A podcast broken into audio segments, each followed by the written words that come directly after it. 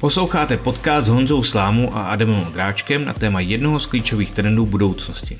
Tekuté práce.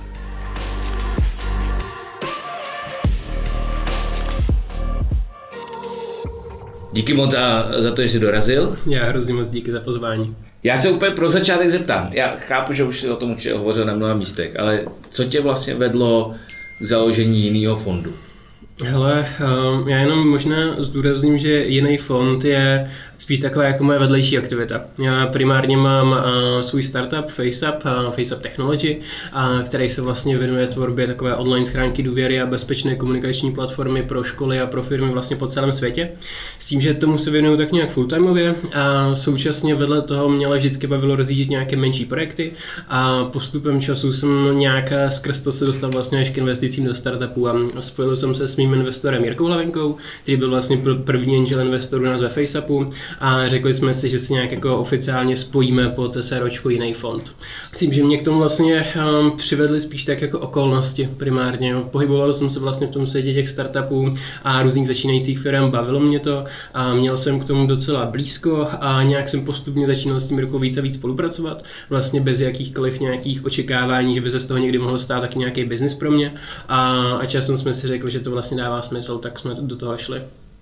Super, takže vlastně cesta k tomu založit jiný fond, který teda teď podporuje především projekty, které mají nějaký společenský rozměr, jestli to takhle můžu říct. Um, nebyl to cíl, ale nebyl to vlastně, cíl. Uh, zatím úplně všechny, my, takhle, my jsme firmu založili asi půl roku zpátky a za tu dobu jsme zainvestovali asi do tří firm a vlastně všechny ten společenský prospěšný rozměr mají. A, takže tam je to spíš o tom, že a já se nějak v tom společensky prospěšným podnikání pohybuju už asi čtyři roky a Jirka k tomu taky vždycky měl blízko, takže když za námi přijde nějaká firma, která dělá něco navíc, tak je na to, nám to nějak automaticky sympatický. Ale vlastně jako oficiální strategii, že bychom chtěli investovat do hmm. social impact startupu nemáme, jenom prostě k té problematice máme blízko a vlastně nám dává smysl dělat nějakou práci, která má smysl. A což, jak říkám, neplatí jenom o, o jiném fondu, ale i o mým FaceUpu a o dalších jirkových aktivitách. Hmm. Často je důležitější ty hodnoty eh, dělat, než, než jenom říkat. Eh, ono to často vlastně eh, stačí pro to, aby člověk byl komfortní s tím, co dělá. Eh, takže ty se vlastně k jinému fondu dostal skrze to, že eh, si sám založil FaceUp, eh, což eh, je v podstatě už globální odnož původně českého projektu, nebo pokračování, jak jsem pochopil. No, navázali jsme, tady jsme vlastně začali v Česku nějakým, dá se říct, studentským projektem, kterého jsme neměli absolutně žádné ambice, a kdy jsme vytvořili zkrátka jednoduchou online stránku důvěry, skrz kterou by mohly děti snadno, bezpečně a hlavně anonymně upozornit na to, že nějaký jejich spolužák ve třídě se necítí dobře. A s tím, že my jsme jsme to zakládali, když nám bylo asi 17 klukama a s tím, že my jsme společně se spolužákama podnikli od nějakých 12-13 let a v těch 17 jsme si právě řekli, že bychom chtěli dělat něco s nějakým větším um, společenským přesahem. Tak jsme tehdy založili online schránku důvěry Nenech to být. Um, říkali jsme si, že třeba časem by se mohla zaregistrovat stovka škol, ale že dál se s tím asi nedostaneme. S tím, že tu stovku škol jsme získali během tří dnů od spuštění platformy a celkem masivním vlastně marketingem a PRkem a a to nás utvrdilo v tom, že to, co děláme, má smysl. A založili jsme na to firmu, začali jsme se tomu věnovat mezinárodně, s tím, že teď už máme nějakých 2000 klientů skoro. Bylo by jich víc, kdyby teda nepřišel COVID, to jsme se dostali asi na 20% hmm. běžného nárůstu teďka z uplynulých let. Ale i tak máme necelých 2000 klientů a máme školy a teďka už i firmy právě vlastně v Evropě, Africe i v Jižní a Severní Americe. Často, jak se říká, eh, nejdřív je důležité vymyslet ten důvod, proč existovat, eh, ten brand purpose a až pak přijde ta samotná monetizace. Jo, to rozhodně. My jsme si prostě řekli, že chceme udělat něco se šikanou. A vlastně jsme tím nehledali biznis, žádný startup. A ne, nepředstavovali jsme si s klukami, že budeme CEO tady něčeho. A jenom jsme prostě věděli, že je tady problém, je tady šikana, je tady spousta věcí, co děti trápí a bojí se o nich mluvit. A chtěli jsme ten problém vyřešit.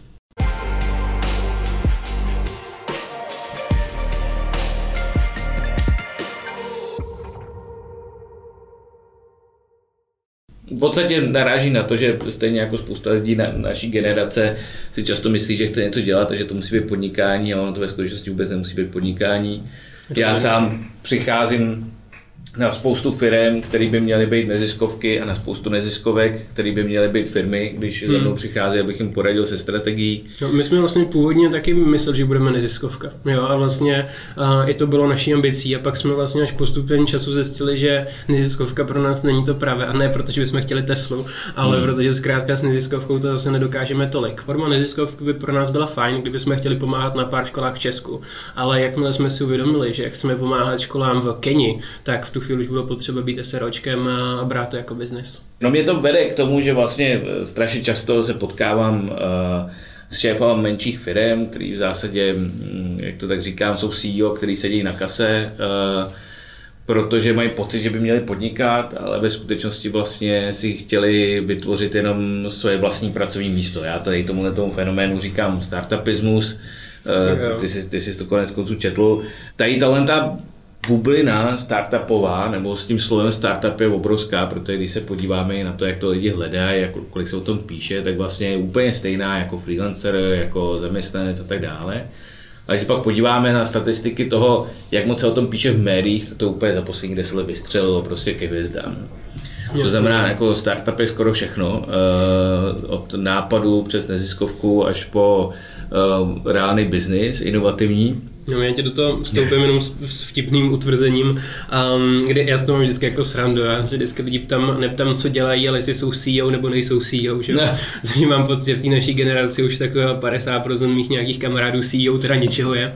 A obvykle je to teda nápad, tak jsou aspoň CEO nápadu. A, ale mě to teďka, vlastně ten náš podcast se mi připomněl pár dnů zpátky, jsem se bavil s jednou kamarádkou a, a ona mi napsala takovou jako zajímavou větu, kde říkala, v dnešní době, kdo nemá za jménem tři písmena, z nich to první je C a třetí je O, tak jako by nebyl. A, a to mi myslela 18-letá holka, jo. Jasně, všichni jsme šéfové něčeho. Přesně, přesně. Musí buď to jako CEO, COO, ještě jako CMO, jde, ale pak jako CTO možná taky, ale jakmile tam tyhle ty tuhle zkrátku nemáš, tak jako bys neexistoval, no. A myslím, že ono to samozřejmě jako myslel ze srandy, ale, ale vím, že nějaký podklad to má, jsem to kolem sebe vidím, že prostě startup se zakládat skoro kde kdo a často jako lidi říkají, že zkrátka mají startup, i když eh, od nějaký té definice to má vlastně hrozně moc daleko. Hele, není náhodou eh, ta touha být eh, šíf něčeho, krom jako klasický snahy ukazovat se a předvádět se, která určitě u spousty lidí je, ve skutečnosti spíš skrytá touha po seberealizaci? Já si určitě myslím, že jo, um, protože podle mě se hrozně jako mění přístup lidí k práci, kdy dřív vlastně lidi brali práci jako to něco, co jim dává těch 30-40 tisíc měsíčně a nebrali to jako podle mě nějaký své životní poslání. Že životní poslání lidí bylo mít děti, najít si partnera, postavit dům a, a vlastně jako a mít nějaký koníčky. A teďka mám pocit, že minimálně v nějaké mé bublině a si spousta lidí vlastně to svoje životní poslání spojuje právě s prací. A, ve chvíli, kdy chceš nějaký to svoje poslání jako, nebo ten smysl smysl svého života naplňovat skrz, skrz práci, a tak se to často skrz job v nějaký korporaci dělá hodně složitě.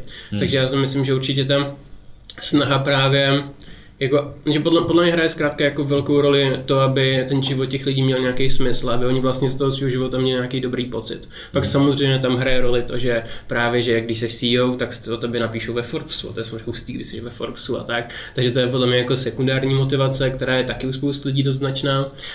Um, a, a pak podle mě to, co právě ale stejně to myšlení lidí v tom ovlivňuje nejvíc, jsou právě ty média. A to, jak hmm. se o tom vlastně jako pořád píše.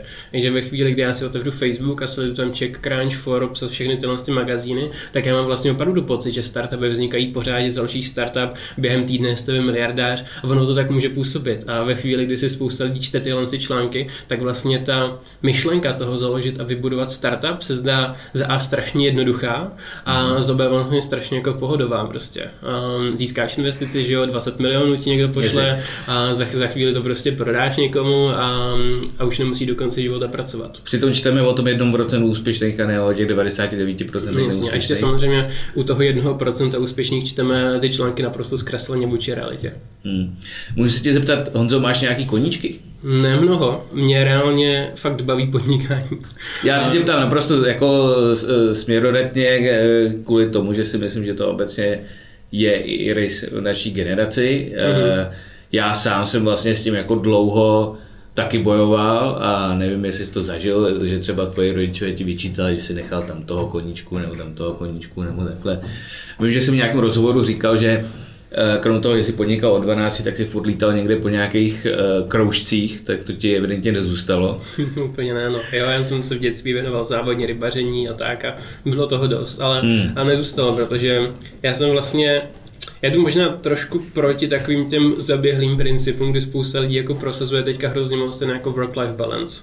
A, a já jsem zjistil, že mě to vlastně nedává smysl, protože mě prostě baví ta práce a já vlastně, a my, možná je to špatně, možná je to dobře, možná prostě, teď si myslím, že je to dobře a možná za rok už budu mluvit jinak, ale aktuálně vlastně mě jako přestalo dávat smysl to nějak rozlišovat a prostě beru to tak, že mě opravdu baví podnikání a, a chci se mu prostě věnovat celý den. A čas, mm-hmm. to, že čas od času jako vlastně třeba někam vycestuju, podívám se do zahraničí a tak, tak to je fajn doplněk, ale vlastně u toho mám rád, že je to spojený s prací.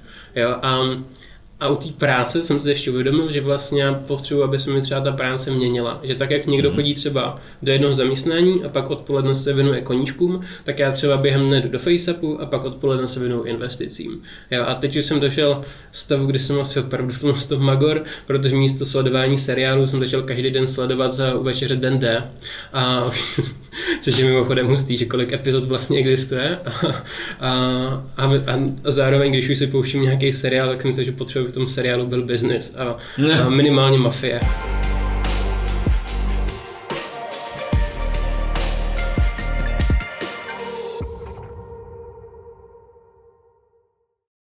ta identita, kterou vlastně hledáme a která se nám ztrácí s tím, že e, často nemáme ty koníčky, když to řeknu jednoduše, tak je Adam marketák a pak je Adam vášnivý kuchař. Což je ale konec konců identita, kterou jsem si vybudoval až v posledních několika letech a mm. do mých 30, 28 jsem ji určitě neměl. Um, Mám to brát jako pozvání na večeři nebo na oběd? no až to bude možný, tak určitě. Okay. Ale um, jako myslím si, že tuhle tu identitu jsem postrádal hodně dlouho, uh, nebo všechny tady ty identity, které normálně jako člověk si buduje a kterou si typicky budovala třeba generace našich rodičů, protože vlastně byli v úzovkách splachovací v práci, eh, protože vlastně se realizovali na chalupě nebo zahrádce nebo eh, jejich novém autě. Eh, teď to nechci schazovat generace našich rodičů, ale myslím si, že to je, jako, je takový jako obrázek, který, který si můžeme z toho odníst. Ty jsi vlastně jako typickým příkladem člověka, který podlíhá té tekutý práci a který ji vyhledává. Mm-hmm. Já si, si myslím, že jako je to částečně generační věc a je to částečně věc, která určitě vyplývá i z nějakého společenského vývoje, kdy eh, třeba typicky v našem regionu, ale obecně mileniálové na celém světě vlastně jsou první generace, která se má hůř než jejich rodiče. Fakt jo. Uh, jejich jako možnost dosáhnout na to bohatství, na který dosáhli ty rodičové, uh, je menší, jejich zadlužení je obecně větší. Uh, v podstatě jsme si už stihli prodělat dvě velké finanční krize, jednu v roce 2008 a jednu teďkon. A um, obecně ty vyhlídky, když jako se podíváš na optimismus mileniálu a generace Z napříč jako světem, třeba ve výzkumě Deloitte nebo jiných, mm-hmm. tak jako rok z roku klesá. To znamená, ty jako optimistické, no, ta, ty, ty vyhlídky na příští rok jsou čím dál tím jako vlastně negativní a více mm-hmm. negativní z roku na rok. Já tak nějak doufám, že 2021 už může být jedině lepší než teda ten předchozí, ale a věřím, že to tak má hodně lidí, ale jinak souhlasím, jako rozhodně mi i přijde, že když se bavím se svými rodičema, tak ty všechno vnímají tak nějak pozitivněji. Ale a těžko říct, jako čím to je, jestli to je tím, že um, moji rodiče zažili komunismus a následně tu revoluci a ta jim vlastně jako dodala naději.